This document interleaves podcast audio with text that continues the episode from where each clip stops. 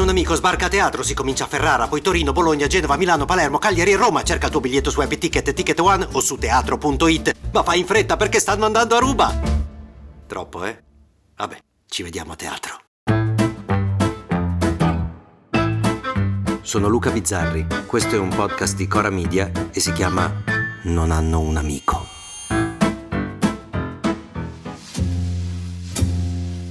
Vengo da un tempo e da un posto in cui le pulsioni sessuali erano considerate qualcosa di sporco da dover nascondere. La parola sesso era proibita. A me nessuno mi ha mai spiegato come nascono i bambini. Nessuno, né mamma, né papà, né la scuola, niente. A dire il vero, non so neppure quando, dove o come l'ho imparato.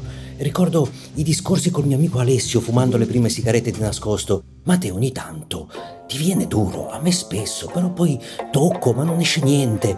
Boh, credo di aver scoperto quel che ho scoperto, perché magari mi restano altre cose da scoprire, sui giornali pornografici che giravano a brandelli nel giardino delle medie, o sfogliando i fumetti del Tromba nelle bancarelle, o a casa di Stanga, un altro amico, che aveva sempre quelli di Gabriel Pontello, dei fotoromanzi in cui il nostro eroe urlava il suo urlo di battaglia, i fix cen cen, nel momento più alto del suo orgasmo. Certo, questa conoscenza mi ha creato sicuramente anche qualche confusione, qualche dubbio, ma conoscere il sesso solo attraverso le lenti del proibito non mi ha, non ci ha poi reso danneggiati, o, insomma, o più danneggiati o insicuri. Magari sì, ma chi lo sa.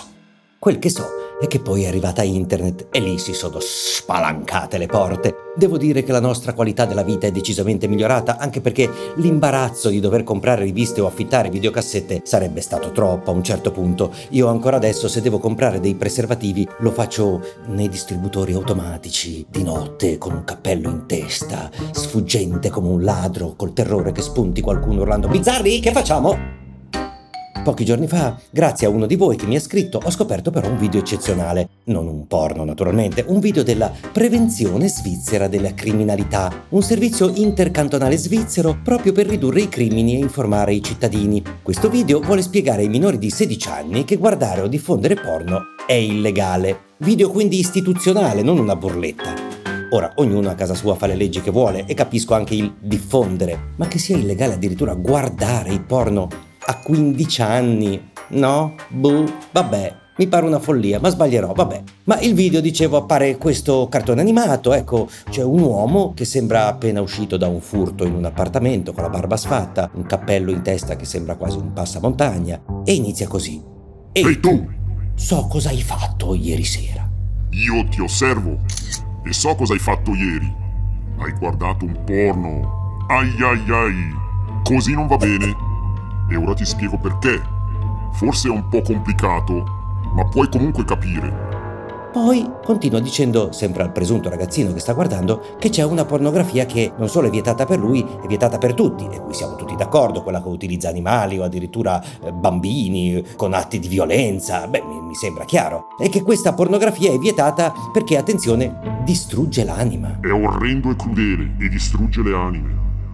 Come distrugge l'anima? No, è vietata perché è un reato, perché è violenta, che c'entra l'anima, poi che concetto è, insomma, vabbè. Poi c'è un'altra minaccia, il topo d'appartamento ci dice che se abbiamo meno di sedici anni e mandiamo delle nostre foto ammiccanti, ammiccanti, vabbè, o nude a un altro minore, siamo noi a commettere il reato. Va bene, ti seguo, e cosa ci succederà? Sentite. Allora arriva la polizia, viene a prenderti a scuola, nella tua classe, al tuo banco, e ti porta via. Oppure viene a casa tua e perquisisce la tua stanza e chiede ai tuoi genitori scioccati cos'altro combini. Ma il finale è davvero incredibile. Io mi vedo questi genitori che poi che cos'altro hai combinato e che cos'altro avrà combinato. Vabbè, dicevo, il finale è davvero incredibile perché lui ci dice che ci osserva, ma poi si svela.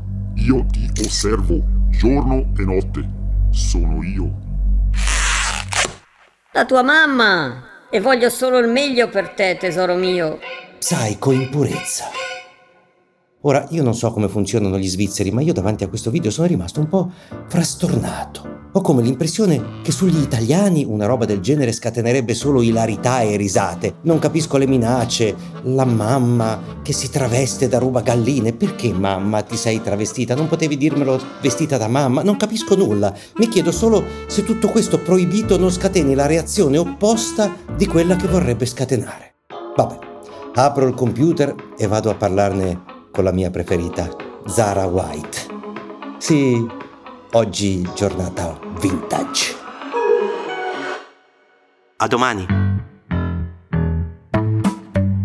Se volete commentare, se avete idee o suggerimenti per nuove chat di WhatsApp o testimonianze di nuove chat di WhatsApp, potete scriverci a non hanno un amico at gmail punto com o non hanno un amico at chora media punto com. Anche per gli insulti, prendiamo anche quelli. Non hanno un amico è un podcast di Chora News prodotto da Chora Media. È scritto da Luca Bizzarri con Ugo Ripamonti. La cura editoriale è di Francesca Milano. La supervisione del suono e della musica è di Luca Micheli. La post-produzione e il montaggio sono di Daniele Marinello. Il producer è Alex Peverengo. Le fonti dei contributi audio sono indicate nella sinossi.